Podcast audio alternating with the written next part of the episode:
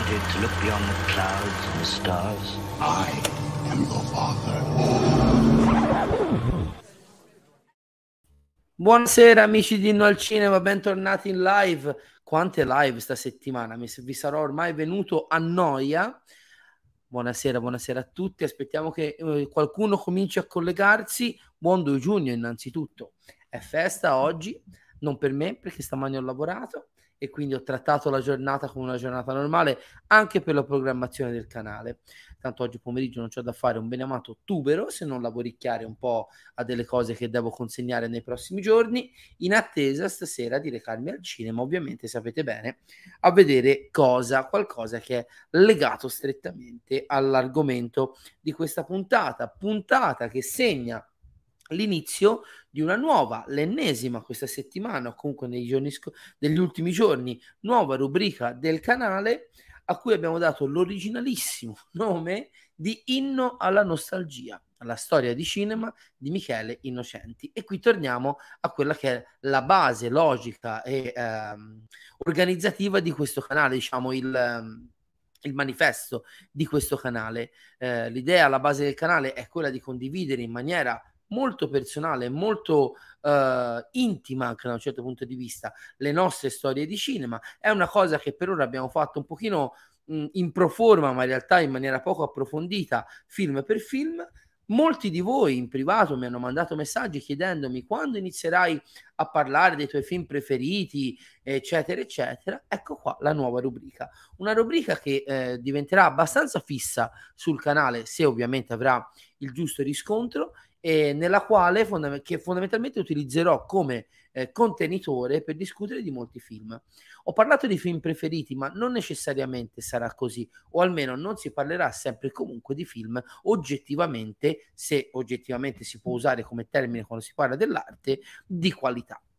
Come vi dico sempre, ognuno, esiste la storia del cinema e ognuno ha la sua storia di cinema con la S minuscola, che va rispettata, quantomeno capita, anche per seguire, diciamo, le preferenze e le passioni di ogni singolo appassionato di cinema. Questa, molto umilmente, sul mio umilissimo e piccolissimo canale, sarà la mia. E questa settimana l'attualità ci aiuta. Stasera, oggi, 2 giugno, esce nelle sale italiane Jurassic World Dominion, l'ultimo film della nuova trilogia della saga giurassica, quindi la conclusione della seconda, per ora, trilogia giurassica. Chissà il futuro cosa ci riserverà per quanto riguarda i nostri amati dinosauri. E ho detto, sai cosa? Lanciamo questo nuovo format e partiamo da un film che definire fondamentale nella mia esperienza di appassionato di cinema è veramente riduttivo. Ma prima di andare alla discussione e di fare anche dei saluti, se non me lo dimentico, chi ha seguito la live di lunedì sera, il duello, tra l'altro molto seguita, vi ringraziamo dell'affetto, io e Leonardo, sembra che i talk show con me e Leonardo abbiano un buon riscontro tra voi che seguite il canale, quindi cercheremo di renderlo un appuntamento un pochino più regolare. È colpa sua, tra l'altro, è lui che c'è sempre da fare, per me si potrebbe fare un giorno sì, un giorno no. In quell'occasione e anche sul profilo Instagram di Inno al Cinema vi abbiamo presentato una nuova bellissima sigla, molto divertente, a tema videogame, visto appunto che la rubrica si chiamava Il Duello, quindi uno scontro, creata da Leonardo. Oggi ho il piacere di presentarvi una nuova creazione grafica video di Leonardo. Mi dispiace che non sia online per prendersi tutti gli applausi che si merita, quindi senza altro indugio, benvenuti a Inno alla Nostalgia.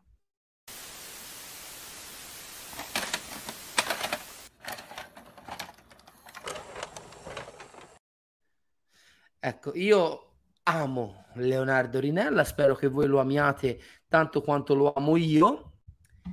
Un piccolo assaggio video di quella che è, ripeto, l'atmosfera che si respirerà in questa rubrica.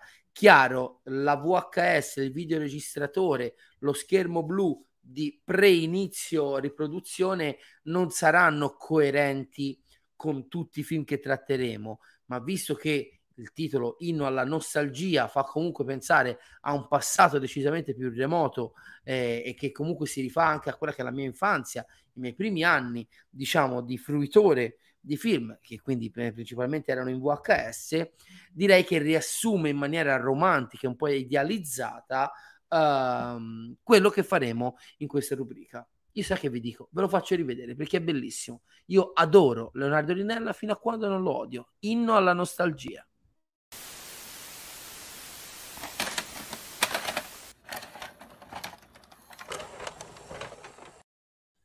Scusate se gongolo un po', ma per me, voi dovete capire che questo canale, io non lo sottolineo abbastanza, non esisterebbe senza Leonardo, perché io ho un sacco di cose da dire e lui altrettante, ma io non sarei mai stato capace di creare tutte queste grafiche, tutti questi contenuti, queste belle sigle che veramente arricchiscono le mie stronzate che spesso e volentieri vi porto in diretta. Allora, qui intanto vedo dei contributi di una volgarità, di un'ignoranza clamorosa. Però fra toscani, tanto il 2 di giugno festa della Repubblica. Il marrano di Paolo Innocenti chiede: fra Jurassic Park e la Potta cosa scegli? Jurassic Park sempre e comunque, mi prendo la responsabilità. Irene Camerini, la mia fidanzata, ha appena aperto la porta sconvolta. Questo è Paolo Innocenti, YouTube Italia, una persona di un'ignoranza, tanto quelli toscani, non toscani, non lo sanno cos'è, andate a cercarlo, un'ignoranza mai vista. Però come si fa a non voler bene a Paolo? Ringrazio l'amico Cinema Room che mi fa una super chat ponendomi una domanda abbastanza complicata, ovvero Schindler's List o Jurassic Park? Cosa scegli? Beh, uno potrebbe anche chiedersi, ma che accostamento del piffero è? In realtà ha la sua coerenza, perché sono i due film diretti da Steven Spielberg, usciti entrambi nel 1993. Veramente il bianco e nero, non in termini di qualità, due film importantissimi per il mondo tutto, ma soprattutto per il tuo autore. Beh, guarda, io devo dirti la verità. Schindler's List, io ho sempre detto che i miei genitori non mi hanno mai imposto censure e limiti di visioni. Ricordo vividamente che quando uscì Schindler's List mia mamma mi disse: stasera andiamo a vedere questo film, è un film che dura più di 3 ore, è in bianco e nero, parla degli ebrei della seconda guerra mondiale, quando li mettevano nei campi di concentramento. È del regista di Jurassic Park e Hook, altro film di cui parleremo molto presto, non vi preoccupate, anche se cercherò di alternare sia i registi che i periodi storici dei film della mia storia di cinema, perché sennò poi si rischia di essere monotoni. Vuoi venire a vederlo? Io non so cosa mi spinse a dire di no. Non mi fu detto non puoi vederlo, anzi mi avrebbero portato tranquillamente al cinema, e parlo di mia mamma e suo marito, il suo secondo marito Ivano. Semplicemente dissi di no, chissà, probabilmente quella sera volevo vedere qualcosa a casa in VHS, oppure l'idea semplicemente di restare a casa con i miei nonni, quindi con un minimo di libertà in più, un po' meno di fiato sul collo materno in meno, probabilmente suonava più allettante che un film di 3 ore e passa in bianco e nero al cinema. Quindi io Schindler's List ammetto che da Spielbergiano l'ho visto molti anni dopo la sua uscita, addirittura probabilmente dopo Salvate il Soldato Ryan nel 98, e che ovviamente, riconoscendolo un capolavoro assoluto, uno di quei film, Schindler's List è uno di quei film che ti fanno anche vedere a scuola, che dai un po' per scontato, no? A un certo punto, io ricordo benissimo che appena uscì il DVD, il doppio DVD, di cui tra l'altro un'edizione da collezione bellissima, magari una volta ve la faccio vedere in The Collector, che torna domani tra l'altro, guardai quel film e rimasi sconvolto e dissi porca miseria, cioè questo era, cosa cavolo gli passava per la testa a Spielberg? Io credo che film perfetti come Schindler's List siano rari, nel suo dolore, nella sofferenza che rappresenta la visione di quel film. Non è solo un film importante dal punto di vista tematico, ma è anche un grande film dal punto di vista cinematografico, una regia tanto essenziale quanto spietata, una vera e propria poesia per immagini, bianco e nero meraviglioso di Janusz Kaminski, un cast meraviglioso, la musica di John Williams che vinse l'Oscar. È un capolavoro assoluto, non posso negare che con Jurassic Park abbia un rapporto molto più intimo, quasi carnale, possiamo dire. Quindi a malincuore, ma devo rispondere, caro amico Cinema Room, Jurassic Park, anche se probabilmente da un punto di vista qualitativo Schindler's List se lo mangia a colazione. Qualche saluto veloce, un saluto a Starweb che parte subito con le citazioni, un hello a Calamat, buonasera a Max Eldorado, Matteo Torsolini, bella idea, film straordinario, sicuramente film straordinario, bella idea, me lo fate sapere più avanti. Vediamo un po', mai chiuso, stampa la tua prenotazione per Jurassic World Dominion così velocemente. No, io vado a prendere i biglietti più tardi, non li ho ancora presi. Un saluto a Lorenzo De Cata, all'amico Valmin. Ci piace la nostalgia quando non è becera, è usata a sproposito. Partiamo da questa cosa, ti ringrazio per il laccaro Valmin, perché volevo proprio partire dal titolo della rubrica, Inno alla Nostalgia. È vero, ne abbiamo parlato anche nella recensione della prima parte della quarta stagione di Stranger Things, che vi invito a recuperare appena avete finito il mastodontico compito di finire una visione così impegnativa, almeno dal punto di vista della durata. Mi è piaciuta tantissimo, tra l'altro. Recuperate il video. La nostalgia, soprattutto negli ultimi anni di intrattenimento nazional popolare, è diventata una merce. È un dato di fatto. Reboot, remake, trap, fratz, sbritz, di tutto, crossover, per monetizzare da parte di Hollywood e compagnia cantante la nostra affezione, il nostro amore per storie, personaggi, universi narrativi del passato. Uno di questi è Jurassic Park, potremmo citare Star Wars e chi più ne ha, Ghostbusters e chi più ne metta, con risultati a volte ottimi, a volte orribili, a volte semplicemente inutili. Però la nostalgia credo che sia, nella sua forma più pura, nella sua forma più disinteressata, caro Valmin e cari spettatori, anche una delle forze principali che caratterizza e soprattutto rende così potente quella che credo sia comune a tutti noi, la nostra passione per le storie, che siano scritte, che siano raccontate per immagini, attraverso la musica. Io dico sempre, e l'ho già detto anche in diretta, che chi vive di storie come noi ha una dolce condanna, ovvero quella di essere nostalgico, di essere affezionato a delle storie che sono mondi altri rispetto alla vita che viviamo, chi più chi meno, e quindi io credo che le storie, l'amore per le storie amplifichino la nostra percezione della realtà e, tra virgolette, inseriscano la realtà che viviamo in un contesto, in una sovrastruttura di come si può dire, di percorsi, patterns, ogni tanto vengono le parole in inglese, scusatemi, che tendiamo a seguire proprio perché ci rifacciamo esse. Ed è lì che si crea il nostro rapporto con le storie, il viverle in maniera così viscerale, in maniera così profonda, in maniera così sentimentale. Da una parte, secondo me, ci dà una grande forza, ovvero quella di godersi la vita al 100%, sia negli aspetti positivi che in quelli negativi. Dall'altra ci dà questa dolce condanna, ovvero ci fa soffrire come delle bestie, perché prendiamo tutto molto sul serio, anche le fesserie ogni tanto.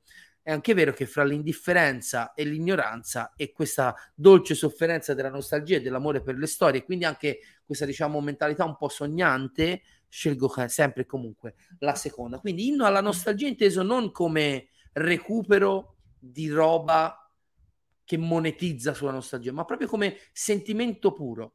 Io quando guardo i titoli dei film che mi circondano, per ogni titolo al 99% ho una storia o un ricordo legato a esso.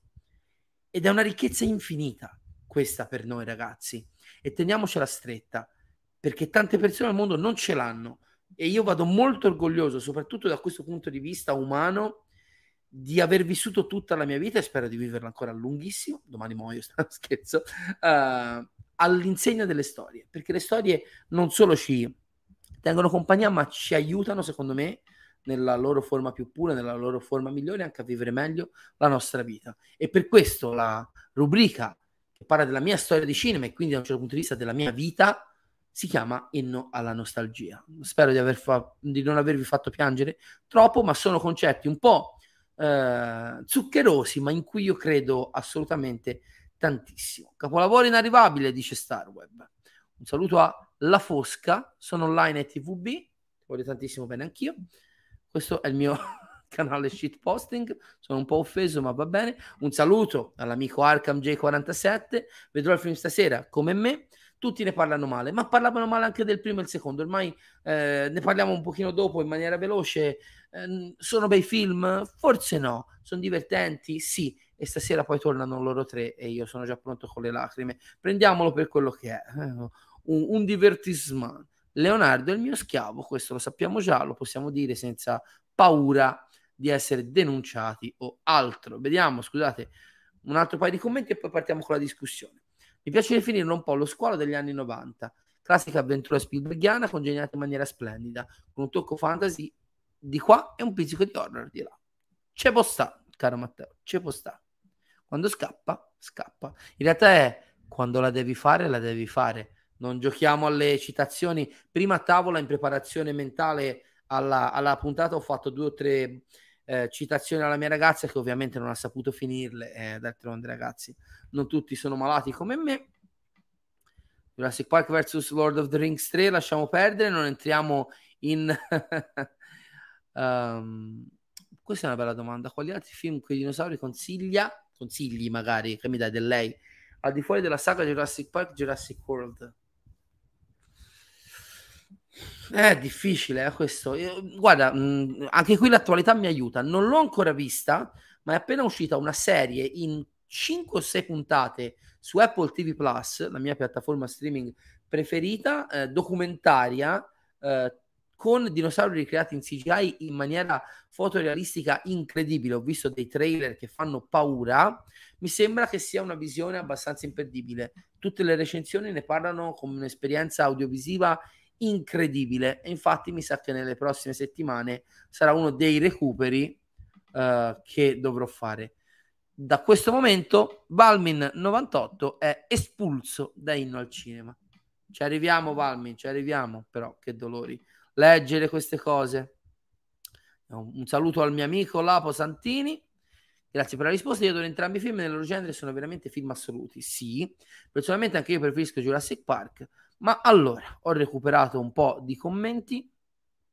Film sulla nostalgia preferito, Radio Days di Woody Allen, lo preferisco persino a Marcord di Fellini.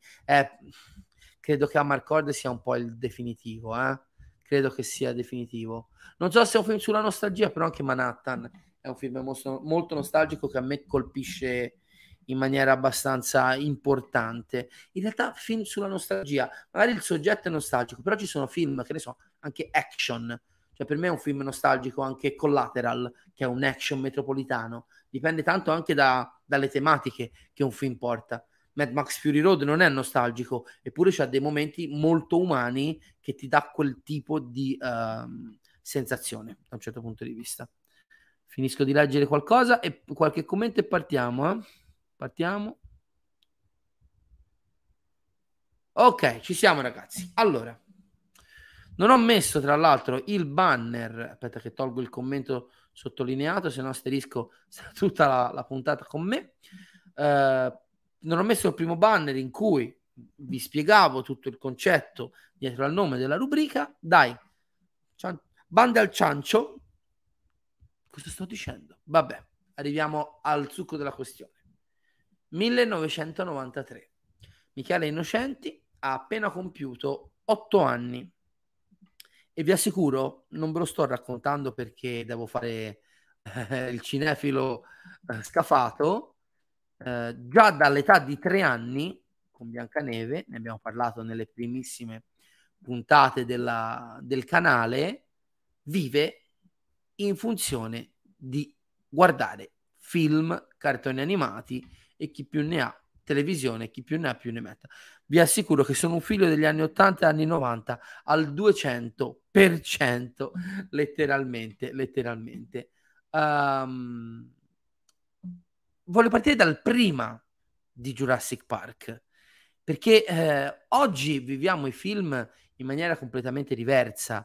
L'arrivo di un film diventa quasi estenuante, campagne pubblicitarie virali, dirette, uscita di trailer, di foto, approfondimenti sulle riviste, ci bombardano, soprattutto per film del genere come Jurassic Park e grandi blockbuster hollywoodiani, per mesi interi. Pensate semplicemente a dicembre, come almeno io sono arrivato letteralmente spompato e quasi svogliato a vedere in sala Spider-Man No Way Home. Ne avevamo parlato talmente a lungo che il film aveva quasi perso di valore. Chiaro, all'epoca non c'era internet, non c'erano neanche grandi approfondimenti cinematografici in TV, c'erano le riviste, ma a 8 anni ancora io non leggevo Chuck. Avrei iniziato a leggere Chuck più o meno 3 anni dopo, intorno ai 10-11 anni. Avevo visto, non mi ricordo se in sala o in TV, negli spezzoni, nei reel, che passavano principalmente, tra l'altro fa ridere questa cosa, nelle TV locali, il trailer, e del trailer ho un ricordo molto vivido, probabilmente collegato anche alla revisione del film dopo, ovvero che c'era un'immagine, un'inquadratura che poi non ho ritrovato al cinema, quella di Ellie Sattler che a bordo della Tracker, la jeep del parco, si diciamo allunga verso un albero e strappa una grande foglia verde, la stessa foglia che guarda in seguito nel film, nella scena del Brachiosauro, rendendosi conto che è impossibile che quella pianta sia lì perché è estinta dal Cretaceo. C'era questo passaggio, e infatti poi viene confermato anche se uno fa degli approfondimenti che si tratta di una scena tagliata. E ricordo benissimo, ricordatevi che io ho una memoria, non è che me ne vanto, però è un dato di fatto abbastanza assoluta, ricordo benissimo che al cinema dissi: ma quando arriva quella scena? Quando arriva quella scena? Ripeto, l'unico rapporto che potevi avere con i film prima dei film, all'epoca, anche da bambino ossessionato dalla TV, giudicate voi se è una cosa salutare o meno, mi sembra di essere venuto su abbastanza bene, era guardare oltranza. Si chiamavano gli spezzoni di trailer sulle TV locali Andiamo al cinema, con una sigla fantastica. Guardate se c'è su YouTube qualche nostalgico che appunto li ha caricati, faceva pam parabarabam, me lo ricordo benissimo, con scritto Andiamo al cinema, e quindi mi ricordo questa cosa. Poi mi ricordo anche che nel trailer si vedeva per esempio l'inquadratura del tirannosauro quando Grant sventola la fiaccola per attirarlo, probabilmente si vedevano i Velociraptor, quindi non c'era il senso dello spoiler come c'era oggi. Mi ricordo anche che quando andai al cinema, so benissimo di averlo visto il primo giorno di programmazione, al primo spettacolo, post scuola, quindi 14:30, quando le giornate di programmazione erano lunghe, al Cinema Aurora di Livorno, che purtroppo non esiste più, una delle fotobuste, quelle locandine orizzontali che avevano tutta la grafica intorno e un'immagine del film nel centro, proprio il tirannosauro sotto la pioggia. Quindi non c'era neanche il gusto di dire devo vedere come sono fatti, li avevo già visti i dinosauri, ma non rappresentava un problema per me sinceramente. Il punto di appeal principale è che era il nuovo film, Valmin mi perdonerà, di Steven Spielberg, il regista di Hook, il mio film preferito, può far bacco, o comunque uno dei film che avevo visto e rivisto più volte, ma non dico niente a riguardo perché una puntata Hook se la becca tranquillamente, perché è un film veramente importante per la mia formazione. Tanto vedo donazioni in arrivo. Filippo Cellai, che vi ricorderete dal Watch Together della Compagnia dell'Anello e anche da una mini partecipazione alla live insieme a Daniel Falcone, tornerà. Io sto pensando a un'analisi, riflessione settimanale sugli anelli del potere con Filippo, quindi tienti pronto, ce l'hai, devo fare tanto il brillante. Stasera sarà uno dei miei compagni di visione ed è teso, come spesso succede, è una nostra battuta in joke in queste situazioni. Grazie della donazione, stasera come minimo vorrà che gli offra il caffè, quindi si annullerà la donazione. Dicevo, 17 settembre, Steven Spielberg, il regista, sì, avevo visto anche, io credo che il primo film di Spielberg che ho visto al cinema sia stato Indiana Jones e l'ultima crociata, però è con Hook che il nome Spielberg per me ha assunto un significato particolare. Spielberg, grande film, Spielberg sogno, e di Hook ne parleremo.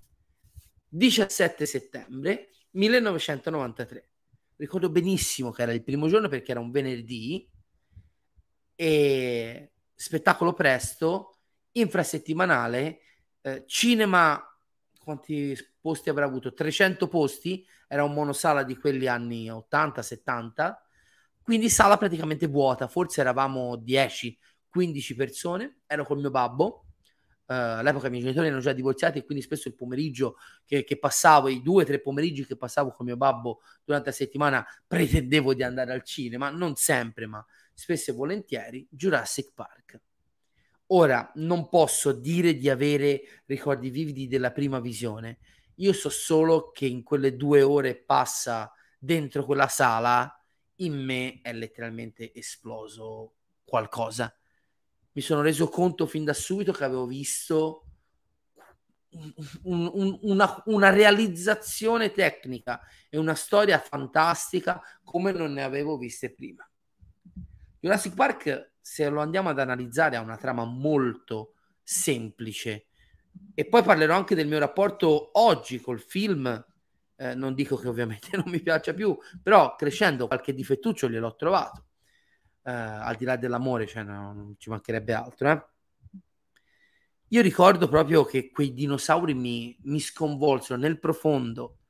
Era uno di quei casi in cui un bambino di 8 anni può fare quel passo in più e iniziare veramente a credere che quelli non siano effetti speciali ma siano veri dinosauri, oppure che siano grandi effetti speciali ma che sia possibile a questo punto, se li possono fare così perfetti per finta, li potranno creare veri per forza. Sembra un discorso stupido, ma ripeto, 8 anni ragazzi, 8 anni. Di quella giornata però ho un ricordo molto vivido ed è quello del mio babbo che mi accompagna nella piazza, quando usavo andare nelle piazze con gli amici a giocare, dove mi aspettavano i miei amici e la mia mamma, e di aver iniziato a correre tra i miei amici che probabilmente mi hanno preso per pazzo, fingendo di essere un Velociraptor e urlando a squarciagola quello che per me era il verso del Velociraptor. Ho iniziato fin da subito a tartassare i miei amici dicendo che c'era questo film.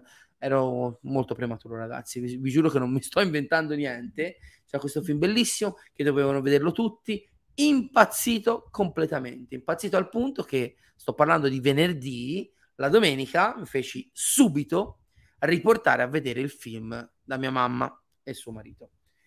E lì la storia fu diversa perché il cinema era letteralmente preso d'assalto, sala piena con persone in piedi, perché usava una volta o stare in piedi o sedersi nei corridoi del cinema, quando le misure di sicurezza erano una pura formalità, e ricordo di aver, sapendo cos'era il film, la storia come procedeva, ricordo proprio l'elettricità di quella folla. C'era un'elettricità in quella sala incredibile, un silenzio assoluto, assoluto, e poi ricordo veramente, cioè i brividi, mi ci vengono i brividi, il momento in cui compare la scritta diretto da Steven Spielberg sullo schermo e un applauso all'unisono che esplode. C'è avuto un nodo alla gola ragazzi, scusatemi. Un applauso talmente forte che sembrava che il cinema venisse giù. Direte voi, e poi è stato sufficiente? No. Quando ero piccolo e i film stavano anche 1-2 mesi e più in sala, se c'era una cosa che mi piaceva fare era torturare i miei familiari affinché mi portassero a rivedere X volte lo stesso film che avevo amato. Non ho notizie specifiche di Hook, anche se mi sono sempre fissato in testa un numero di visioni che tratteremo nella sua puntata più avanti, molto più alto di quello che so essere quello di Jurassic Park, ma finii per vedere Jurassic Park in sala 8 volte, costringendo anche la povera anima, no, la povera anima è sempre viva, la mia povera zia a vederlo ben 2 volte perché non sapevo più quale parente portarci. E fu un rapporto con quel film veramente viscerale. In quegli anni qual era il plus di andare a vedere i film? Che c'era tutto l'ambaradan legato ai bambini intorno, album delle figurine che ho ancora, libro dietro le quinte che ho ancora ma purtroppo ha la copertina strappata e non è nelle migliori condizioni, ma vabbè, è comunque un cimelio a cui tengo tantissimo, maglietta con lo stemma, giocattoli. Ragazzi, i giocattoli di Jurassic Park erano una delle linee più belle che sono uscite in quegli anni. Figlio di divorziati, super viziato, doppi regali a Natale, a compleanno, eccetera, eccetera. Io avevo tutto, avevo giocattoli dei Ghostbusters, avevo giocattoli delle Tartarughe Ninja, roba bellissima, quando erano veramente al massimo del loro splendore i giocattoli, diciamo, non da collezione, non collectibles, ma quelli di Jurassic Park, quanto li ha amati. Il Velociraptor, c'erano due versioni del Velociraptor, una marrone con le zampe che se le stringevi alzava il collo, quello giallo e rosso che se gli abbassavi la zampetta gridava. Avevo un T-Rex piccolo, avevo il T-Rex grosso che se pestava i piedi in terra faceva il rumore dei passi, se gli strizzavi le costole faceva il verso. Avevo la macchina Jeep sia quella del cacciatore Robert Muldoon che quella la Explorer del percorso del parco. Avevo il jet con la rete per catturare i dinosauri. E poi ci fu l'apoteosi. Poi torniamo a parlare del film, ma ripeto, questa è la mia storia, no? È inutile dire quanto è bello Jurassic Park. Una sera, finita la lezione, non mi ricordo se ero andato agli allenamenti di qualcosa, vado a fare la doccia, esco dal bagno, casa completamente buia. Che succede? Arrivo a metà del corridoio che portava dal bagno, in realtà era la cucina che era tra il bagno e il salotto. Si accendono le luci e sulla poltrona mio nonno, totalmente a sorpresa, mi aveva portato una scatola così, ragazzi, ed era, andatela a cercare se non la conoscete, la base, il centro di controllo, una torretta di quelle che si vedono nel film, il centro visitatori, con recinto, porta di Jurassic Park e all'interno della torretta il computer che dava dei comandi vocali. Ragazzi, il momento più felice della mia infanzia. E cos'era il bello di quegli anni di avere i giocattoli dei film che amavi? Poter inventare altre storie con gli stessi personaggi. Non li ho citati, ma ovviamente avevo Alan Grant, Ellie Sattler, Robert Muldoon, avevo anche Ian Malcolm, ma non mi piaceva perché non c'entrava assolutamente niente col personaggio. Sapete quando riciclavano i soliti pupazzetti per altre linee di giocattoli, di altre properties? E il bello di avere i giocattoli è che potevi continuare a inventarti storie che portassero avanti la trama del tuo film preferito. Qualche anno dopo, ero più grande, avevo probabilmente 10-11 anni, insieme a un mio amico, un mio compagno di classe delle medie, Francesco, addirittura ci potemmo permettere con le paghette di prendere un rullino di foto e girare un vero e proprio fotoromanzo di Jurassic Park. Purtroppo, volendo fare i primi piani e cercando di fare inquadrature cinematografiche, molte foto vennero sfocate o con il flash super sparate, ma alcune sono molto molto belline e c'era tutta una trama strana, anche una storia d'amore fra Muldoon, Ellie Sattler, Alan Grant. Stavo creando il mio sequel di Jurassic Park. Che dire, Jurassic Park è un grande film d'avventura, innanzitutto. Avventura proprio nel senso più puro del termine. Un'isola in mezzo al nulla, con un parco, che una realtà, diciamo in maniera più generica, che scopri mano a mano insieme ai personaggi che la visitano, anche se sai che i dinosauri sono un po' il fulcro della questione. Dei personaggi tanto semplici quanto fantastici, interpretati tra l'altro tutti da bravi attori che non erano star. E Spielberg fu molto intelligente in questa scelta. C'erano gli accenni scientifici che ispiravano curiosità, anche se mi ricordo che all'epoca provai a leggere il libro di Michael Crichton e appena iniziarono i discorsi sul DNA lo mollai, poi l'ho recuperato anni dopo, libro tra l'altro molto diverso dal film, ma assolutamente fantastico, che merita una lettura, così come Il mondo perduto. Magari non sono libri belli, però sono letture interessanti anche per capire un po' la letteratura di intrattenimento di quegli anni. Io dico sempre che in Jurassic Park c'è la scena, la sequenza che per me racchiude in maniera perfetta e assoluta la magia del cinema. Sarà un po' banale, chi lo sa. La scena del Brachiosauro, per diversi motivi che ora elenco, per me è il punto zero della storia del cinema, della mia storia del cinema. Innanzitutto per come è costruita, la Jeep che si ferma in mezzo a un prato dove apparentemente non c'è niente, il campo su Alan Grant che si gira, si alza, si toglie gli occhiali, tu sai che c'è un dinosauro. C'è un fatto che un dinosauro fatto così bene, con una tecnica che praticamente non esisteva fino a Jurassic Park, o almeno non era stata utilizzata per creare delle creature che dovessero sembrare fotorealistiche, non le avevamo mai visti. Sattler, a cui viene girata la testa, si sconvolge, tutti guardano, momento di silenzio, la musica di John Williams si adagia su una nota bassa, controcampo, quelle cazzo di zampe, quella cazzo di coda e quella carrellata verso l'alto che ti presenta il Brachiosauro. Parte, facciamo retorica, una delle colonne sonore più belle, evocative della storia del cinema, e tu segui l'annichilimento mentale, emotivo, psicologico dei personaggi, perché è proprio come loro, un bambino di 8 anni nel 1993 stava assistendo a un cambiamento totale della storia del cinema, del mezzo cinema, della tecnologia.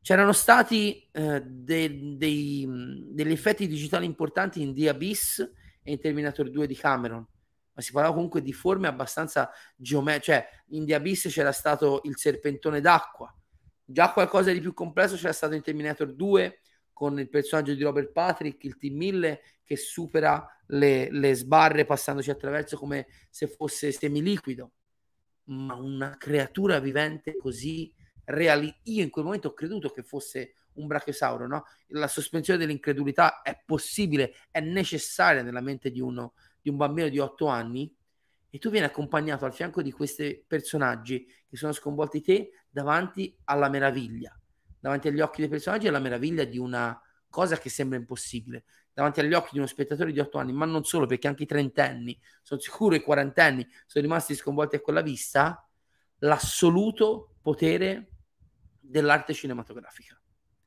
E quindi non dico che sia la scena più bella, la scena più importante, la scena più rivoluzionaria della storia del cinema, ma quando io penso al potere che ha il cinema di farci sognare, di farci emozionare, io non credo che, almeno per quella che è la mia storia di cinema, esista una scena più perfetta di quella. Mi ci vengono i brividi a dirlo ancora oggi. Ripeto, la trama di Jurassic Park è molto semplice, ripeto, non andiamo a analizzare Dennis Nedry, Samuel L. Jackson, sappiamo tutti quali sono i punti di forza di quel film.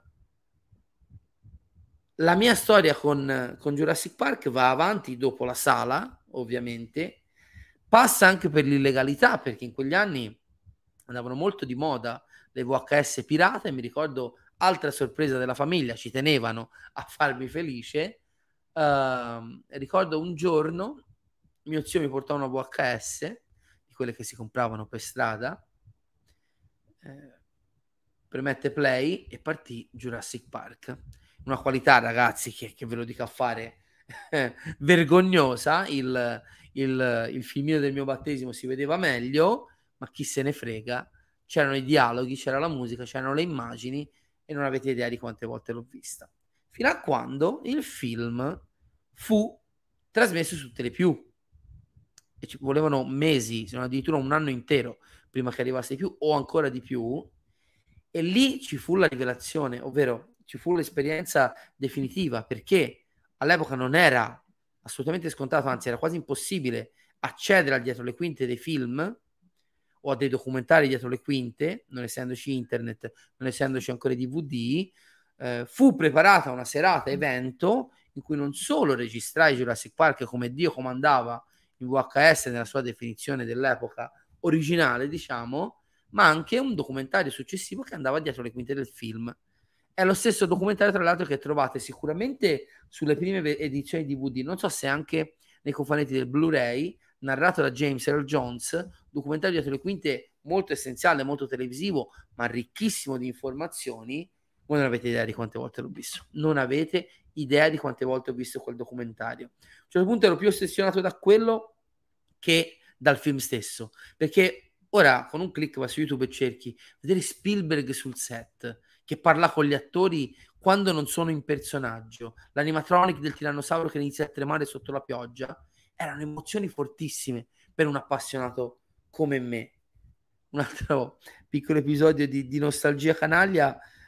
Partì ovviamente la dinosauromania, collezioni di fascicoli in edicola mai finite ovviamente, eccetera eccetera, fra cui quelle del mitico Piero Angela, inossidabile Piero Angela, che fece una serie su Super Quark tutta dedicata ai dinosauri, che poi uscì in VHS. Erano speciali molto goffi, con dei dinosauri che non ricordavano assolutamente quelli di Jurassic Park, ma per un povero bambino di 8 anni era tutto oro colato.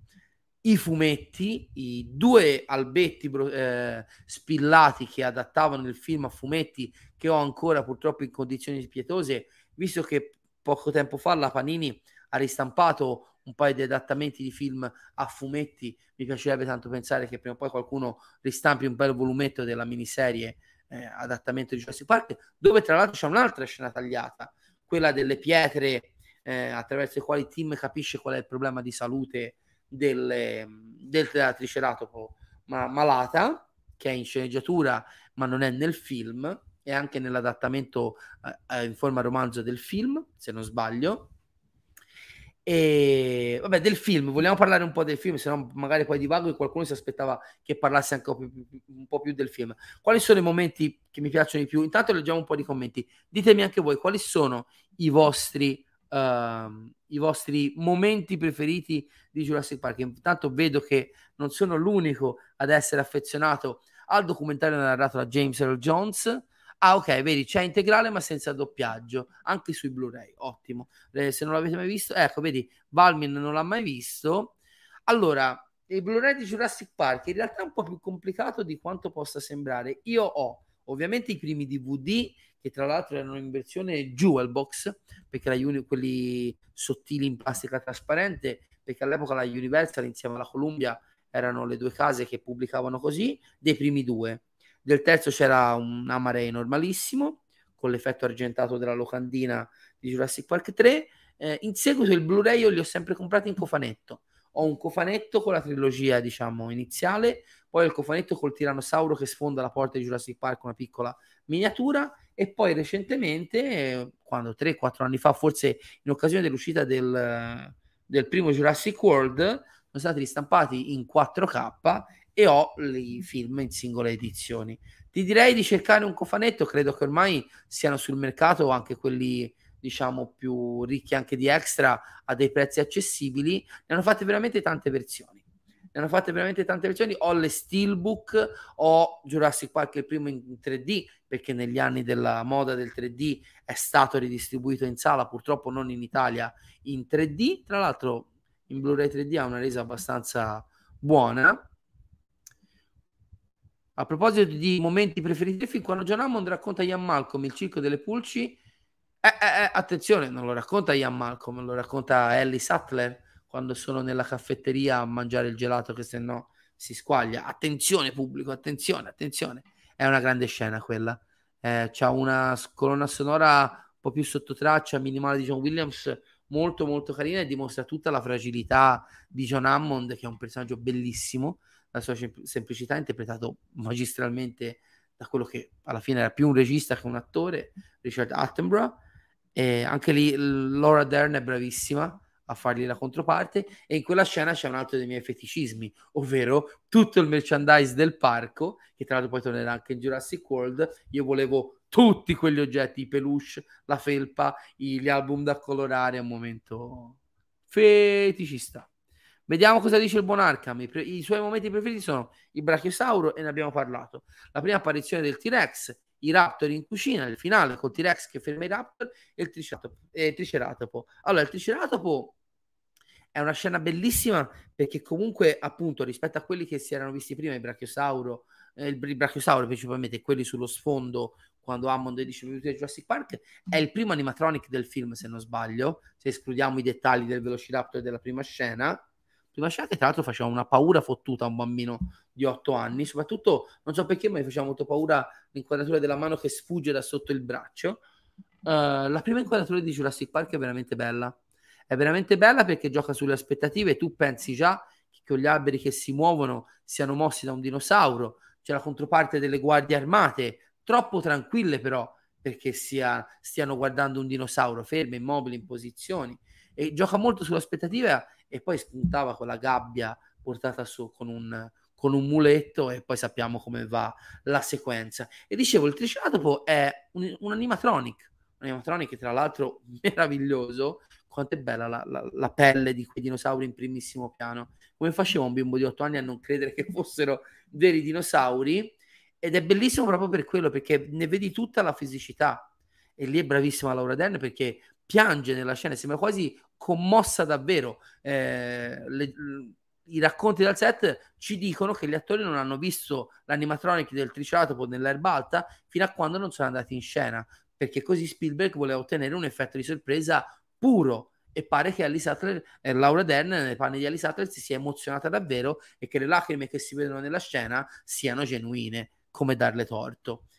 Il T-Rex, la prima apparizione del T-Rex, sapevamo tutti che doveva arrivare quel momento dai trailer, dalle foto, e quella cacchio di gamba, zampa della capra che arriva sanguinosa sulla macchina, insomma il cagotto lì era abbastanza assicurato. E il tirannosauro è tuttora il mio dinosauro preferito, rappresenta proprio la minaccia inconscia percepita da un bambino tutt'oggi. Però Arkham ha citato un altro momento che, ripeto, mi tolse il fiato.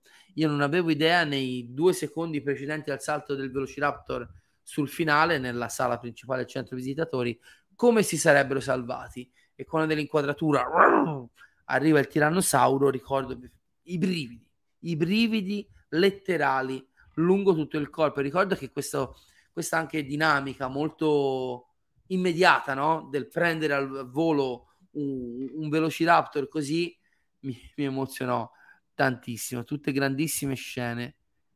Mentre Matteo dice momento preferito, la prima apparizione del T-Rex, anche quello in effetti. Gli effetti speciali, ragazzi, io non voglio fare quello che si stava meglio quando si stava peggio, ma l'abbiamo detto e ridetto anche in altre live sul canale di Mattia, di Mattioschi. Gli effetti speciali di Jurassic Park visti oggi, io non voglio dire che siano perfetti, ma rivaleggiano con i grandi blockbuster contemporanei, anzi spesso sono migliori, un po' perché campano di quella che secondo me è l'approccio più intelligente, giusto e lungimirante della faccenda, ovvero l'utilizzo di digitale e pratico insieme, che aiuta tantissimo a percepire in maniera più organica gli elementi fantastici dei film, creature o luoghi che essi siano. Sapete anche come Peter Jackson nel Signore degli Anelli e quanto ami quell'approccio. E veramente hanno una qualità il Brachiosauro nella prima inquadratura ha dei movimenti talmente naturali, talmente davvero animale, che ancora io lo percepisco, e tutte le volte mi chiedo, ma sono io che lo idealizzo?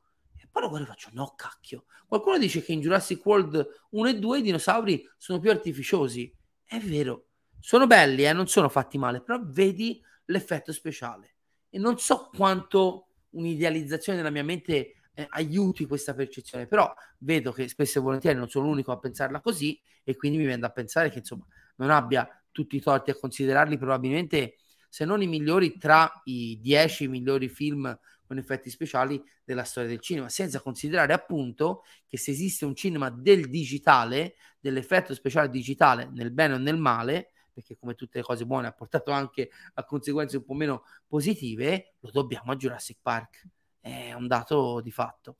Vedi, sì, a T18 1903 l'arrivo su Isla Nublar, anche lì John Williams dice la sua, era un'altra scena che mi emozionava tantissimo, quel eccola qua di John Hammond, il controcampo sull'isola, la cintura di sicurezza, la cascata, l'atterraggio, Hammond che prende il bastone. Ragazzi, quando io vi dico che Spielberg è incapace di fare un film brutto, è vero, anche quando fa film minori, e ne ha fatti, ma sono bellissimi uguali. E la differenza tra un buon regista, un regista scarso, un buon a niente e un maestro, come il caso di Spielberg, può essere minima, ma è quel minimo.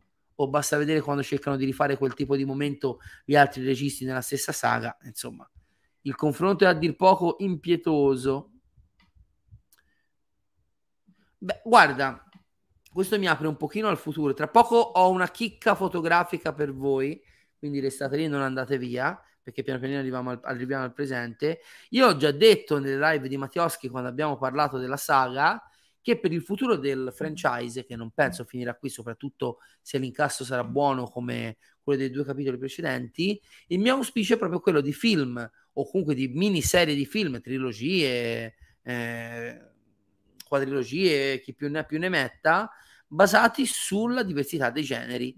E io credo che di Jurassic Park una bella mini saga, perché ormai chiamarla saga, la saga dell'infinito, è una saga di 20 e passa film, una miniserie un po' alla, usiamo il termine fumettistico, puramente horror, la vedrei benissimo, così come, che ne so, una serie con i dinosauri nel futuro in fantascienza, oppure, che ne so, dei dinosauri in un mondo post-apocalittico con gli esseri umani ridotti alla Mad Max, per dire, anche se un po' meno post-apocalittico in quel senso lì.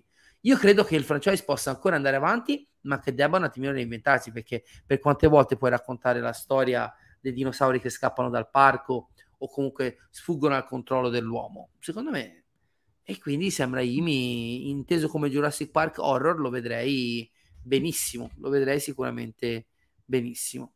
Ripeto, a causa del fatto che vidi prima La ricerca della palla incantata, chiamai per molto tempo il T-Rex denti aguzzi, ricordo che era un tormentone dell'epoca, eh? Io, tra l'altro, La ricerca della palla incantata lo vidi una volta, poi trauma infantile, chi sa, quindi è un cartone animato che non ho più rivisto dall'infanzia. Secondo te è un film ottimista o pessimista? Bella domanda. Beh, di fatto quella che va in scena nel film è la storia di un fallimento dell'uomo, è un po' la storia di Prometeo, no? Di Icaro, scusatemi, ho sbagliato, che si avvicina troppo al sole e quindi gli si sciolgono le ali e muore schiantato per la terra o in mare, non mi ricordo, scusatemi la mia ignoranza sulla mitologia. Quindi da un certo punto di vista ti potrei dire che è pessimista. È anche vero che da quella storia, non so perché è partita Siri come al solito, è anche vero che da quella storia sembra che i personaggi coinvolti possano, diciamo, costruire una presa di coscienza e un futuro migliore, anche se poi i sequel ti diranno che non è quello il caso nel caso di alcuni personaggi.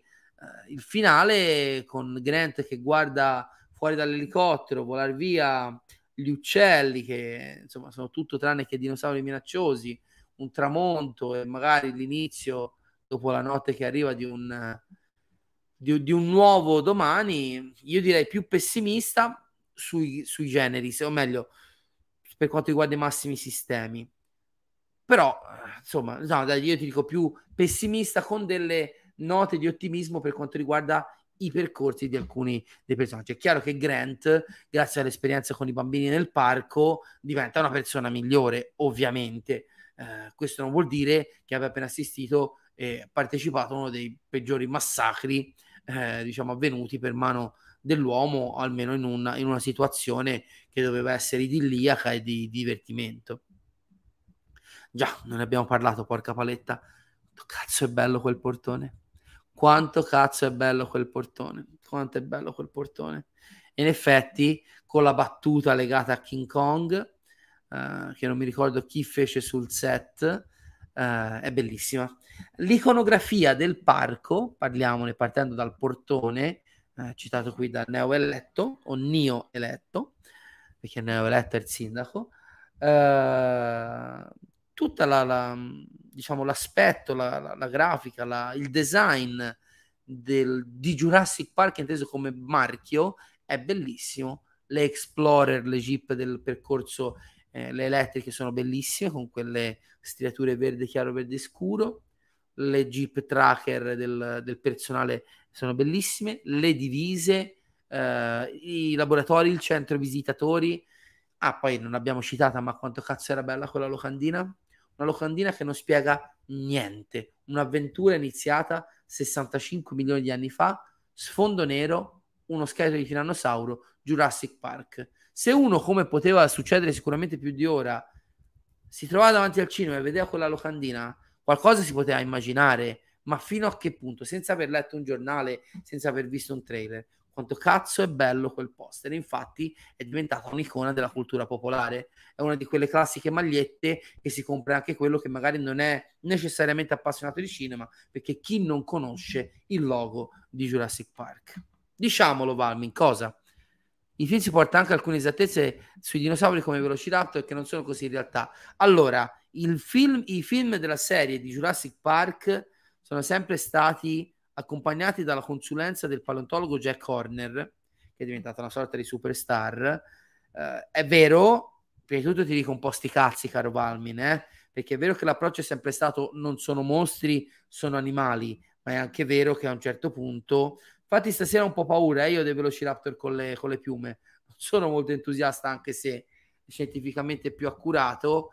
Il design da un punto di vista cinematografico vuole sempre la sua parte, e quindi qualche licenza ci vuole. Il Dilofosauro è venuto fuori che non ce l'aveva la cresta, non è vero che sputava il veleno, ma quanto cazzo di paura fa quando Dennis Nedry se lo trova davanti e inizia con quel grido terribile a far svolazzare quella cresta che faceva una cazzo di paura incredibile. E va bene, sono licenze minime alla scienza, nei confronti della scienza, che però aiutano da un punto di vista drammatico.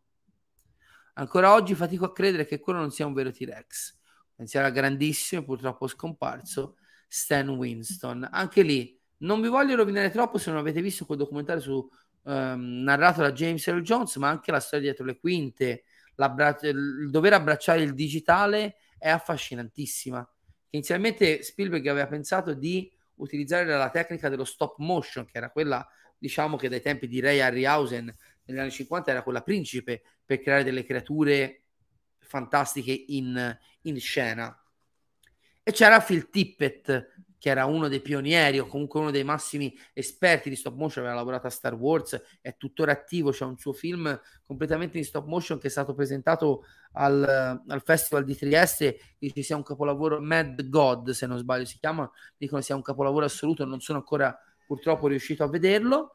Quando Spielberg si rese conto, visto un filmato di prova della CGI creata da Dennis Muren e Stan Winston, che accompagnava il tutto con i suoi dinosauri a grandezza naturale pratici, si arresero. Infatti la battuta di Ian Malcolm sulle scale del centro visitatore, direi che siamo disoccupati, dice Grant, non voleva mica dire estinti, è la battuta che Phil Tippett, mago della stop motion, disse quando vide i dinosauri in digitale di Dennis Muren e Michael Lantieri. Ovviamente il film vinse l'Oscar per gli effetti speciali. Vorrei anche vedere qualcosa. Sì, è invecchiato, caro Balmin, ma non in maniera drammatica. Vediamo. Spielberg è indiscutibile, così mi piace Max Eldorado. Poi ognuno ha i suoi preferiti, ma di base non si sbaglia mai a guardare un suo film. Me la posso tatuare sulla fronte questa frase, assolutamente. Jurassic Park incarna perfettamente il fascino spettatoriale mediante una straordinaria costruzione narrativa per immagini. Forse solo Hugo addirittura riesce a pareggiare, ma in realtà secondo me ce ne sono anche altri, uno su tutti, Titanic, di film che riescono a fare questo tipo di magia, combinando un po' tutti gli elementi della realizzazione anche un film del genere. Bello Natale a Jurassic Park. Lo facciamo scrivere a Paolo Innocenti, il cinepanettone ambientato a Jurassic Park, bellissimo. Ne parliamo in una live apposita. Allora vediamo un po' qual è il film che mi fa più cacare della saga. L'ho già detto nel live di Mattioschi ed è sicuramente Jurassic Park 3, un film che tutt'oggi io non riesco a comprendere. Allontaniamoci un attimo. Allora, questa è una live su Jurassic Park. Come avete visto non sono andato troppo nello specifico perché, ripeto, di quanto è bella la scena XYZ che ci frega. Una cosa però voglio dire, come mi sono preso la responsabilità di dire già da Mattia e in altre sedi, io mi auguro e vedo che un pochino le cose si stanno muovendo in questi termini, che presto, molto presto, arrivi una sacrosanta rivalutazione di un film che per troppo tempo è stato spennacchiato, ovvero Il mondo perduto, Jurassic Park, perché Spielberg dirige uno dei suoi pochi sequel di carriera, se escludiamo la saga di Indiana Jones è veramente uno dei pochissimi sequel, se non addirittura l'unico, oh mio Dio, parte Indiana Jones, direi di sì, aiutatemi se dico una fesseria, ma credo che sia il suo unico sequel insieme a quelli di Indiana Jones, per troppo tempo spennacchiato, perché ovviamente partiva con l'handicap di essere il sequel di uno dei film più amati da intere generazioni, di essere il sequel di un film rivoluzionario. Non dico che il peso specifico del mondo perduto sia quello di Jurassic Park, ma credo anche che da un certo punto di vista, rivisto oggi, così facciamo questo ulteriore passo in quelle che erano le cose che mi ero segnato, per tanti anni, io veramente, ci sono stati gli anni dal 93, che ne so, al 2001, in cui almeno 2 o 3 volte l'anno Jurassic Park lo guardavo, con picchi nell'infanzia di visioni tipo 1 volta al giorno. Quindi, come si suol dire, a un certo punto ti viene a noia, tra virgolette, un film. Non l'ho rivisto per tanti anni, poi una decina d'anni fa l'ho recuperato, meno forse, 7-8 anni prima di Jurassic World, diciamo, e forse per la prima volta ho fatto, cazzo, è bellissimo, ma è veramente un film dalla struttura narrativa esile, è un film quasi che si muove a situazioni, a episodi, cioè l'avventura X, Y, il problema Z da risolvere in alfa, beta, non che sia un difetto, ripeto, i punti di forza del film sono altri, e soprattutto se gestita una trama così semplice, così essenziale, con quella tensione drammatica lì, va bene tutto. Però ecco, da un certo punto di vista ho iniziato un pochino a vedere quelli che sono i difetti inevitabili di un film che comunque ha anche i suoi anni. Da questo punto di vista io vi dico, e vengo spesso spennacchiato per questo, che probabilmente trovo Il mondo perduto di Jurassic Park un film drammaticamente più quadrato. Ha delle stronzate in più, ma bisogna anche tener conto che in quei 4 anni fra Jurassic Park e Il mondo perduto il cinema commerciale stava cambiando proprio grazie a Jurassic Park, e che quindi dei toni anche più leggeri, che comunque c'erano sempre stati nei blockbuster, venivano rafforzati. Quindi io credo che Il mondo perduto sia un film sottovalutatissimo e che dimostra la capacità assoluta di Spielberg di divertirsi col mezzo cinema. Jurassic Park 3 l'ho detto. Qualcuno prima mi chiedeva asterisco, come ti spieghi che Jurassic World sia il 7° miglior incasso della storia del cinema? Me lo spiego perché è uscito in un momento in cui questa tendenza dalla monetizzazione della nostalgia era al suo picco, ed è riuscito a toccare sia le nuove generazioni che non avevano avuto il suo Jurassic Park, il loro grande film dei dinosauri, che è il cuore dei nostalgici. Io non vi nascondo che quando ho visto la prima volta Jurassic World al cinema è partita all'inizio la fanfara sul viaggio in barca dei bambini di John Williams. Appena ho capito, perché a un certo punto si capisce durante la sequenza, che la scena si sarebbe, o meglio, la fanfara sarebbe esplosa sulla visione dalla finestra della camera dei bambini del parco aperto, e mi sono messo a piangere, subito, mi sono messo a piangere. Poi il film che viene dopo è fallace. Io lo trovo anche meno fallace di molti altri, perché credo che il primo Jurassic World funzioni molto bene sul livello metanarrativo, perché parla della superiorità intrinseca del film di Spielberg. Per sconfiggere oddio, come si chiama il dinosauro? L'Indominus Rex, si va a liberare la tirannosaura nel primo film, ed è lei. Il Velociraptor e il Tirannosauro, le grandi star del primo film, si alleano per distruggere l'ibrido, il mostro, il dinosauro delle corporation. È una stronzata, ragazzi. C'è il tecnico di informatico che dice com'era figo quel parco, mica questa roba di merda qua.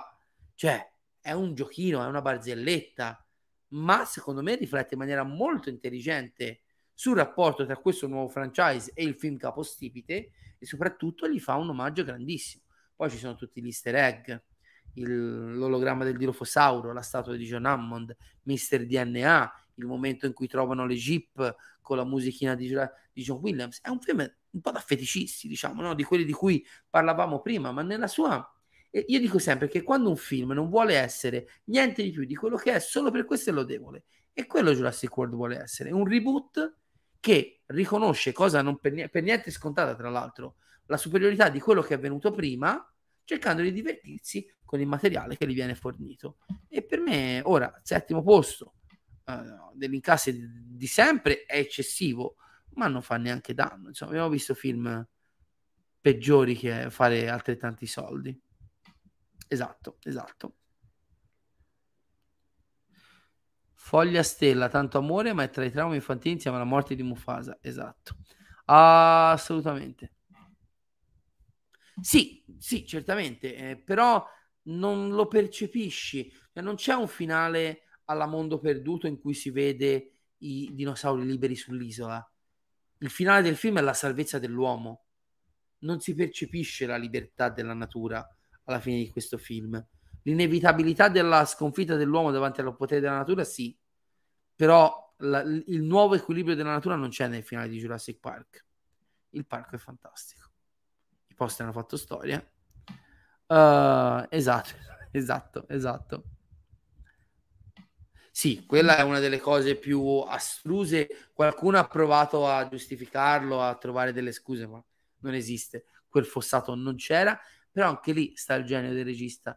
Io non ci ho pensato se non anni e anni dopo, quando su, tra virgolette, il consumo delle visioni del film ho iniziato a fare un po' le pulci allo stesso.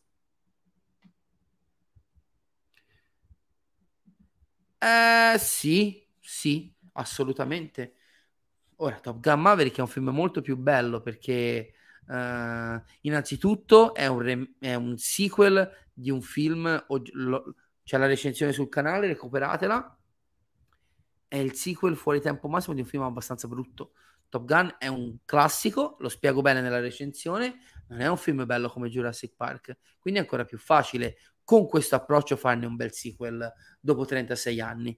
Però la mentalità è quella, è la stessa di Ghostbusters Legacy, della nuova trilogia di Star Wars, assolutamente la mentalità è quello. È stato bello vedere il cambio generazionale. I bambini in Jurassic World andavano in giro nel parco con poco stupore, e anche lì c'è il concetto: come fai a non emozionarti davanti a un dinosauro? Perché ormai è diventato canonico anche quello, e anche lì è un riferimento al cinema, fondamentalmente. Le nuove generazioni che non amano più il cinema con la stessa visceralità di cui vi ho raccontato per un'ora tutte le mie esperienze legate a Jurassic Park. Ma oggi faccio attenzione, dov'è? Dio che dinosauri, non è, ragazzi, ci vuole precisione nelle citazioni. Dio crea dinosauri, Dio distrugge dinosauri, Dio crea l'uomo, l'uomo distrugge Dio, l'uomo crea i dinosauri mangiano l'uomo, la donna eredita la terra, che è la battuta preferita di Laura Dern. Ci vuole precisione nelle citazioni, scherzo ragazzi, ovviamente, solo per farvi vedere quanto sono malato di questo film. È il momento della chicca, perché nel 2017 è successa una cosa che il mio me ottenne mai avrebbe potuto pensare che potesse succedere. Settembre 2017 partecipo al mio primo festival di Venezia, e fuori concorso, credo fosse fuori concorso, c'è un film australiano, tra l'altro molto bello, credo mai distribuito in Italia, che si chiama Sweet Country, un western ambientato nell'outback australiano. Recuperatelo, perché da qualche parte si trova almeno in DVD all'estero, ed è molto molto buono. Come un altro western crepuscolare che esce a luglio in Blu-ray in Italia, e non dovete perdervi, ne parliamo magari nella rubrica The Collector al momento dell'uscita. Vedo questo film e mi piace tantissimo. Lo stesso pomeriggio conosco il regista, che fondamentalmente non si cagava nessuno perché era un mister nessuno, anche se poi avrebbe vinto uno dei premi tipo come miglior regista esordiente, non ricordo, vinse comunque un premio e io ne fui molto contento. Si chiamava Warwick qualcosa, era un mezzo maori, credo, non è? Lo conosco al bar dell'Hotel Excelsior e finisce lì. Nel suo film recitava qualcuno, e quella sera stessa, o forse un paio di sere dopo, ero lì al bar dell'Excelsior coi fratelli, coi Manetti Bros, fra l'altro, e un paio di miei amici. Marco e Antonio li conosco grazie alla loro collaborazione col Fipigli Horror Festival qui di Livorno, di cui sono presidente di giuria da tanti anni. Mentre parlo mi rendo conto che questo Warwick, questo regista, voglio dirvi il nome perché mi sembra Sweet Country, eccolo qua, si chiamava dov'è? Warwick Thornton, simpaticissimo tra l'altro. Vedo che si siede al bar dell'Excelsior con gli attori del suo film e lo vedo. In realtà l'avevo già intravisto il pomeriggio e mi ero fatto un selfie veloce, però avevo parlato con il regista, ci avevo preso confidenza, ci vede me e il mio amico che l'avevamo avvicinato il giorno per fargli complimenti, ci saluta. A quel punto prendo coraggio e gli chiedo: non è che me lo potresti presentare a modo, perché oggi ci ho fatto la foto ma è venuta anche male. E ragazzi, ripeto, voi pensate a fare questo viaggio mentale nella mente del bambino di 8 anni di cui vi ho raccontato fin dall'inizio di questa puntata, che si siede a un tavolino del bar Excelsior per 5 minuti, non di più, parla del film, beve qualcosa con, si fa fare la dedica da, soprattutto riesce a toccare, abbracciare e ringraziare.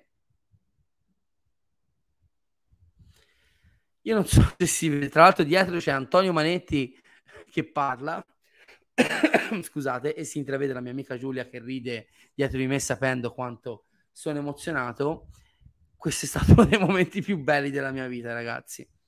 Tra l'altro potrei ora rinfacciargli, gli chiesi, è una cosa molto importante per me, mi potresti fare una dedica a Michele It's a Dinosaur, che è la battuta, diciamo, che è al centro della scena molto importante per me, non solo, di cui parlavamo prima. Lui si mise a ridere e disse no, no more dinosaur for me, e mi scrisse solo a Michele Sam Neill.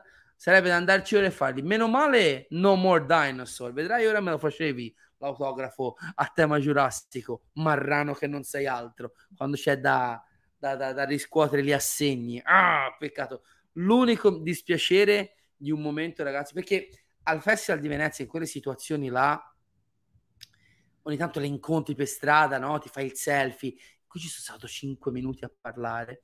E mi ricordo che mi fece una battuta sulla barba, sul colore della barba. Mi chiese se ero irlandese. Ecco cosa mi chiese, cosa che mi chiedono spesso. Mi chiedono sempre se sono irlandese, se sono scozzese o se sono di Manchester, anche per l'accento con cui parlo in inglese. Gli dissi di no, che ero italiano, che ero toscano. Poi lui è un fattore, quindi credo ci abbia anche una cantina di vini, mi disse qualcosa del vino, Insomma, quei 5 minuti, nella loro totale, diciamo, sì, lo querelo, Lapo, lo querelo assolutamente, anzi, querelato oggi Sam Neill, così gli rovino il momento Jurassic World Dominion. E fu un momento bellissimo, e questa foto l'ha scattata proprio Warwick Thornton, il regista del film. Fu un po' umiliante perché c'era un altro attore molto bravo australiano che ovviamente non se lo cagava nessuno, e fu un momento molto fortunato. E vi ripeto, basta guardare il viso a scemo che c'ho nella foto, mi tremavano letteralmente le mani, ed è stata un'emozione unica, ragazzi, veramente veramente unica. Beh, i brividi, no, non esageriamo, dai. Facciamo di Irishman, The Collector Irishman. Sì, sono il leprecauno io, sono il leprecauno cattivo. È stato un incontro meraviglioso, è stato un incontro meraviglioso quello con Sam Neill. Purtroppo non è più tornato a Venezia in questi ultimi anni. Speriamo prima o poi che possa... Sì, vabbè, ripeto, una cosa è incrociarli, c'ho foto con come si chiama, Zazie Beetz, c'ho tante foto con Dolph Lundgren, però è gente che vedi un secondo, fa piacere avere la foto, però ci sono altre volte tipo con Guillermo del Toro, con Alfonso Cuarón, con altri VIP che proprio, cioè, ho avuto un contatto con Taika Waititi, che ho avuto dei contatti non importanti, ovviamente dopo 2 minuti loro si sono dimenticati di me, ma che mi hanno dato tanta tanta soddisfazione. Ci sono alcuni VIP che si prestano in maniera bellissima ai fan e agli appassionati e ti regalano delle emozioni incredibili, e qui, aiutato dal regista, fu un grande grandissimo momento. No, in realtà no, perché ripeto, a parte che era il mio primo Venezia, quindi era molto emozionato, non era abituato. Ora veramente, cioè, ho intervistato Tim Blake Nelson l'anno scorso, sembrava mio cugino, ora ho preso confidenza, però poi anche andargli a rompere le scatole più di tanto non si fa, ecco. Di solito comunque sono persone a degli eventi pubblici in momenti di relax. Se non avessi avuto il regista che mi faceva da tramite, io non mi sarei avvicinato. Ci sono dei disturbatori che lo fanno quasi di mestiere, altrimenti io veramente non l'avrei fatto, perché poi andare a pretendere una foto dell'attenzione non è assolutamente corretto.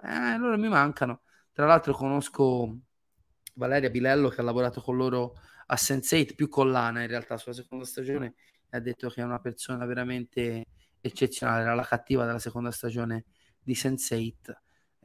Chissà, prima o poi. Ragazzi, se avete qualche domanda, io in realtà più che dirvi cosa volete, qualche altro momento preferito della pellicola.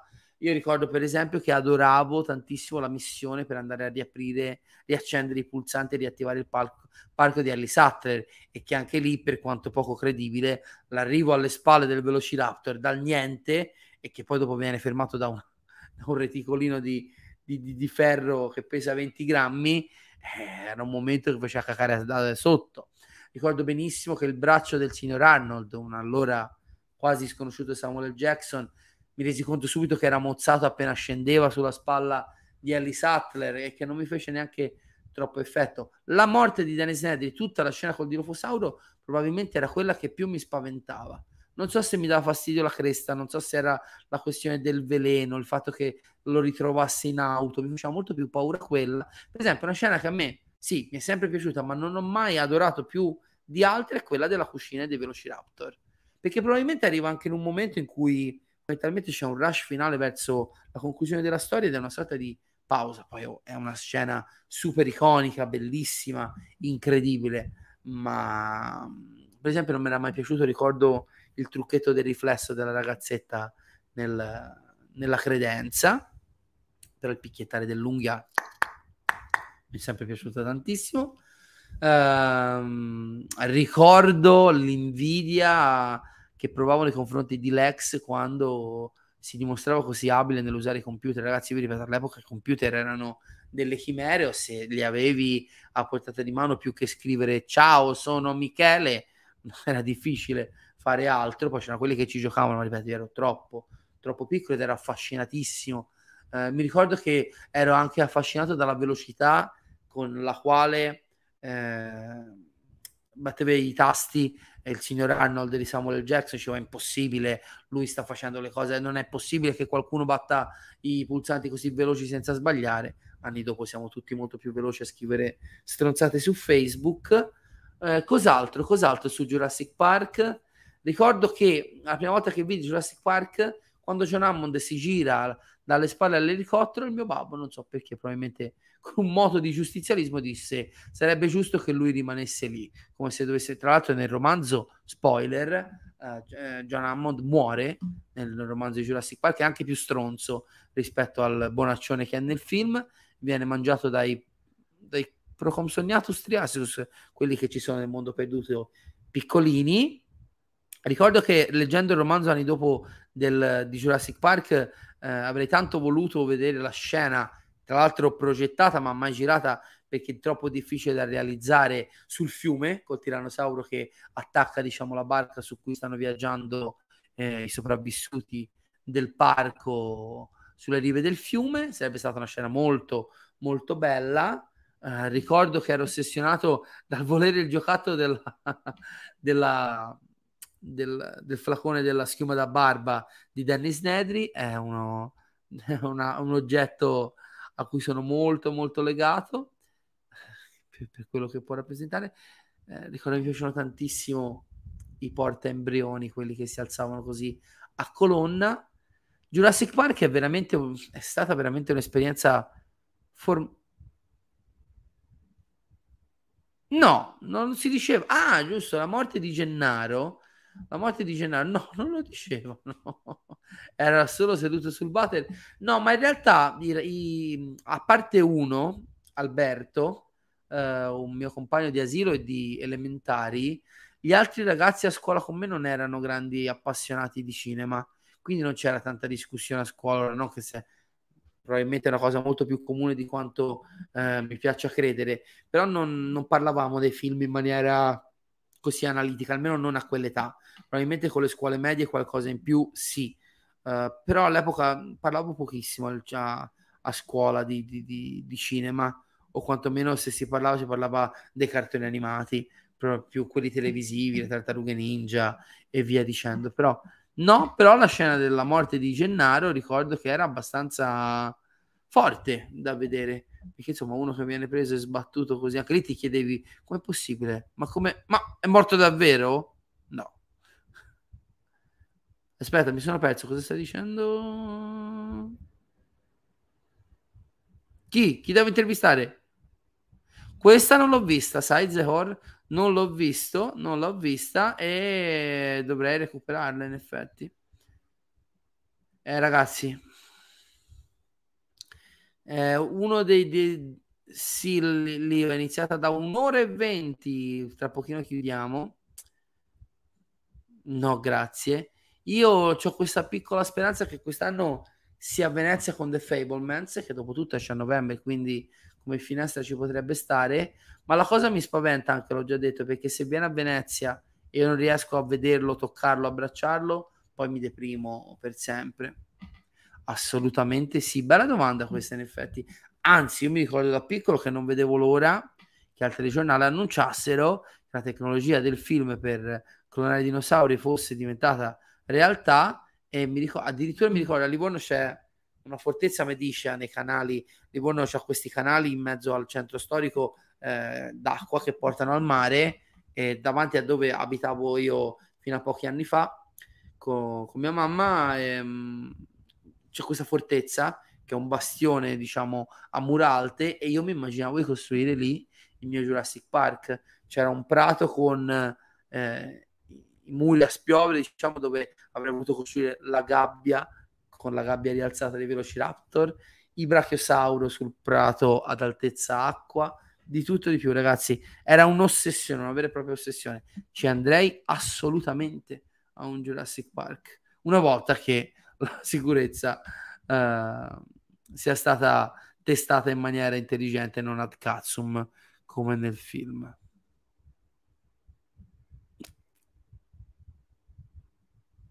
Bella questa. Ma in realtà alla fine a me piacerebbe parlare anche con quelli di cui non ho stima, perché magari conosci una persona più interessante di quello che i suoi film dimostrano sul grande schermo. Direi che non ci sono. Sì, Branagh, ma no, in realtà vedi, con Branagh ci parlerei molto volentieri. Parlerei molto, molto volentieri. Non si è mai capito come mai, dopo che Grant ha distratto il T-Rex, si è dovuto aggiungere Malcolm, perché è scemo, molto semplicemente. È un'altra di quelle leggerezze dovute alla situazione che si perdonano a un film del genere. Ripeto, sono tante leggerezze di scrittura e di logica in Jurassic Park che vengono compensate da una costruzione drammatica incredibile. Temo che non succederà, purtroppo. Mi sa che non succederà. Guarda, io dopo di quella potrei anche morire felice. Proprio sarebbe il punto di arrivo della mia vita, letteralmente. Io vorrei passare un pomeriggio con Spielberg, uno con Tom Hanks e uno con Scarlett Johansson, nel quale la sposo, e poi sono a posto. Grazie a te, Asterisco, e grazie a tutti voi che, nonostante il giorno di festa e il caldo torrido d'estate, è anche vero che tutti non abitate a Livorno, a 50 metri dal mare, mi state seguendo in questa live. Io, ragazzi, se non ci sono altre, vorrei ricordare a tutti coloro che criticano la storia dell'ibrido: erano ibridi anche i dinosauri del primo film. Allora sì, ok, però l'Indominus Rex è una specie di dinosauro che non esiste, viene creata in laboratorio appositamente, mischiando non solo DNA diversi, come succedeva cioè in Jurassic Park si utilizzavano dei filamenti di DNA di rospo per completare il codice genetico dei dinosauri, che ovviamente attraverso il sangue delle zanzare era arrivato a oggi però incompleto. L'Indominus Rex però creavi il Brachiosauro, creavi il Tirannosauro, creavi il Velociraptor. L'Indominus Rex in natura non esiste ed è, tra virgolette, un mostro creato non solo utilizzando DNA diversi per completare i filamenti di DNA, ma proprio per creare qualcosa di nuovo. Quindi non è proprio la stessa cosa. Vediamo. Bella scena. Vediamo. Sì, esatto. Io ricordo, ripeto, che provai a leggere il romanzo una prima volta quando ero proprio infogliatissimo del libro, del film, quindi a 8-9 anni è impossibile. Allora ragazzi, ci avvisiamo. Allora, Inno alla Nostalgia. Allora, sul canale sicuramente torneremo su Avatar. Non so se può rientrare in Inno alla Nostalgia. Lo dico da un po' di tempo. È chiaro che sì, possiamo anche farlo più avanti, quando diciamo la via dell'acqua sarà in fase di arrivo. Io devo pagarlo, facciamo un po' di super chat, devo pagare Federico Sfascia affinché faccia questo Watch Together. Chi non ha visto la prima live, tra l'altro, con Federico Sfascia, con me e Leonardo, la recuperi perché è una delle puntate più divertenti del canale, in cui racconta questa esperienza folle al cinema della sua visione di Avatar con un signore che lo commentava in maniera alquanto sconclusionata. Già all'epoca si disse: facciamo un bel Watch Together di Avatar. In autunno i contenuti su Avatar arriveranno, sicuramente un Watch Together, ma in effetti anche un Inno alla Nostalgia ci può stare, perché comunque anche Avatar ha i suoi racconti. Io ragazzi spero soprattutto una cosa, ecco, io mi prendo questo grazie, me lo tengo stretto e me lo porto a casa. Spero di non aver deluso le vostre aspettative. Io cerco un attimino di differenziare i miei contenuti da quelli, diciamo, canonici, non dico che faccio qualcosa di straordinario, di rivoluzionario, semplicemente la puntata 0 è sul canale, la potete vedere. La mia priorità, il mio principale interesse nel condividere questo canale con voi è raccontarmi e condividere innanzitutto storie personali, anche perché così voi potete condividere con me le nostre e creare una community bella partecipata. Ripeto, parlare per un'ora di cosa è bello in Jurassic Park, sì, lo possiamo fare, ma è un po' riduttivo. Quanti video ci saranno che recensiscono e riflettono sulla bellezza di Jurassic Park? Quello che a me interessa con questa serie di video, e oggi siamo partiti con un film facile, poi ce ne saranno anche di meno clamorosi, per dire, vi faccio dei titoli. Io dovrò parlare con voi del trauma emotivo che tutt'oggi mi provoca Il Miglio Verde, che è uno dei miei film preferiti. Vi dovrò parlare dei miei rapporti con Scuola di Mostri, con Ritorno al Futuro, con Il Paziente Inglese, che da molti è detestato, è uno dei miei film fondamentali, con Jerry Maguire. Si passerà da film grossi a film meno noti, fino a film addirittura oscuri, cult, film che non mi sono piaciuti, film che ho adorato, film che hanno fatto schifo a tutti e che ho adorato, film che sono piaciuti a tutti e che a me hanno fatto schifo, o che magari... L'idea è di creare una sorta di piccolo archivio in cui si possa raccogliere, se non una serie di giudizi critici, almeno una sorta di diario personale, così che magari la mia esperienza possa arricchire la vostra e viceversa. Io credo non ci sia niente di più bello che condividere la passione nella maniera più viscerale. Quindi io spero di non avervi annoiato oggi, ma ripeto, prendo questo grazie di Valmin, sperando che... vi abbia fatto piacere, e soprattutto, visto che si parla di nostalgia, chissà che qualcuno abbia avuto esperienze simili alle mie e che appunto le si possa condividere.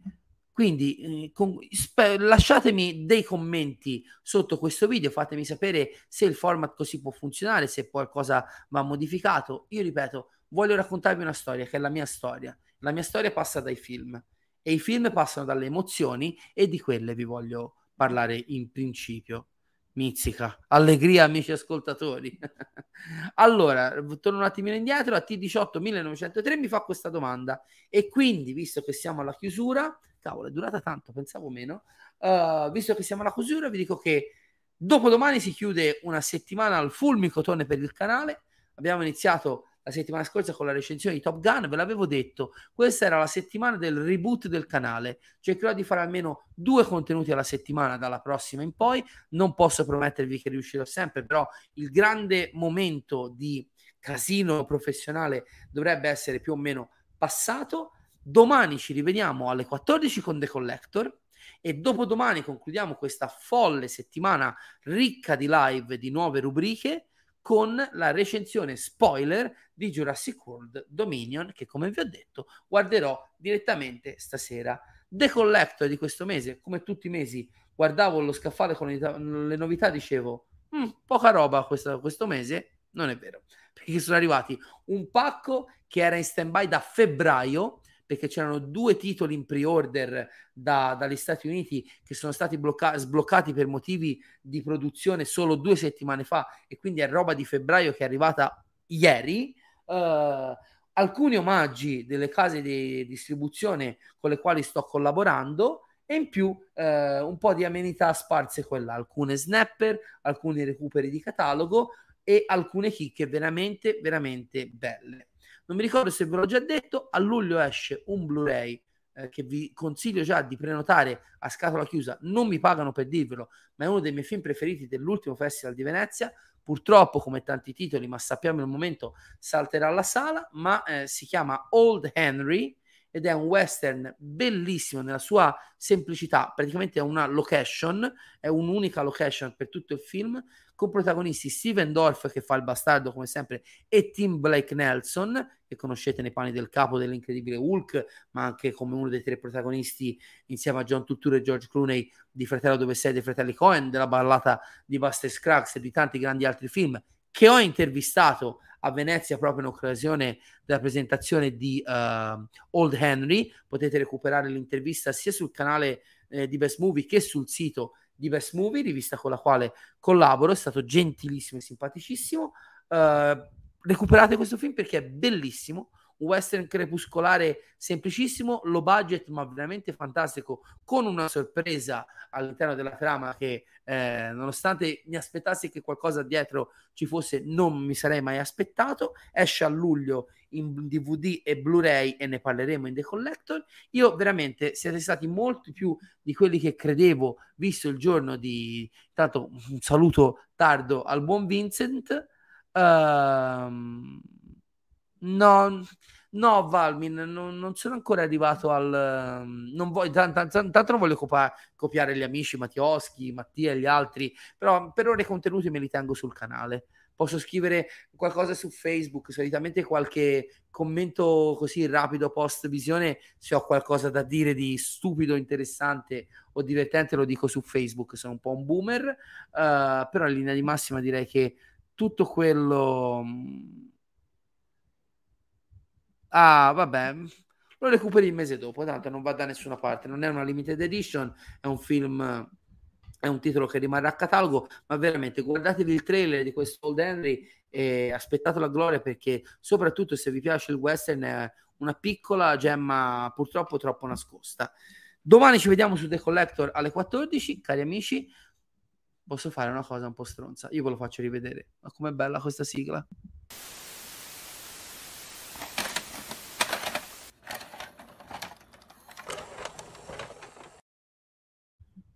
Ah, Leonardo Rinella mi fa tanto incazzare, ma quando si applica, quanto è bravo. Ci vediamo domani alle 14 con The Collector, ragazzi. Ci vediamo dopo domani alle 14 con la recensione spoiler di Jurassic World Dominion. Per tutti quelli che andranno a vedere il film stasera, buona visione. Per chi lo vedrà domani, dopodomani, quando volete. Io vi ringrazio. Se avete dei consigli su come migliorare questo format, che mi rendo conto è molto personale, molto soggettivo, ma vedo anche abbastanza apprezzato, scrivetelo nei commenti. Condividete Inno al Cinema con i vostri amici, con i vostri nemici. Seguite la nostra pagina Facebook, la nostra pagina Instagram, con tutti i contenuti speciali creati quotidianamente sempre dal buon Leonardo. Vi ringrazio, siete stati veramente tantissimi, sono commosso, mi sono commosso perché raccontare la propria storia di cinema è un po' anche raccontare me stesso, e quindi è un po' come mettermi a nudo, ma non lo farei con nessun altro se non con voi, la mia meravigliosa community. Buon 2 giugno, buona visione, viva il cinema, a domani alla stessa ora, The Collector, ci sfacciamo di dischi.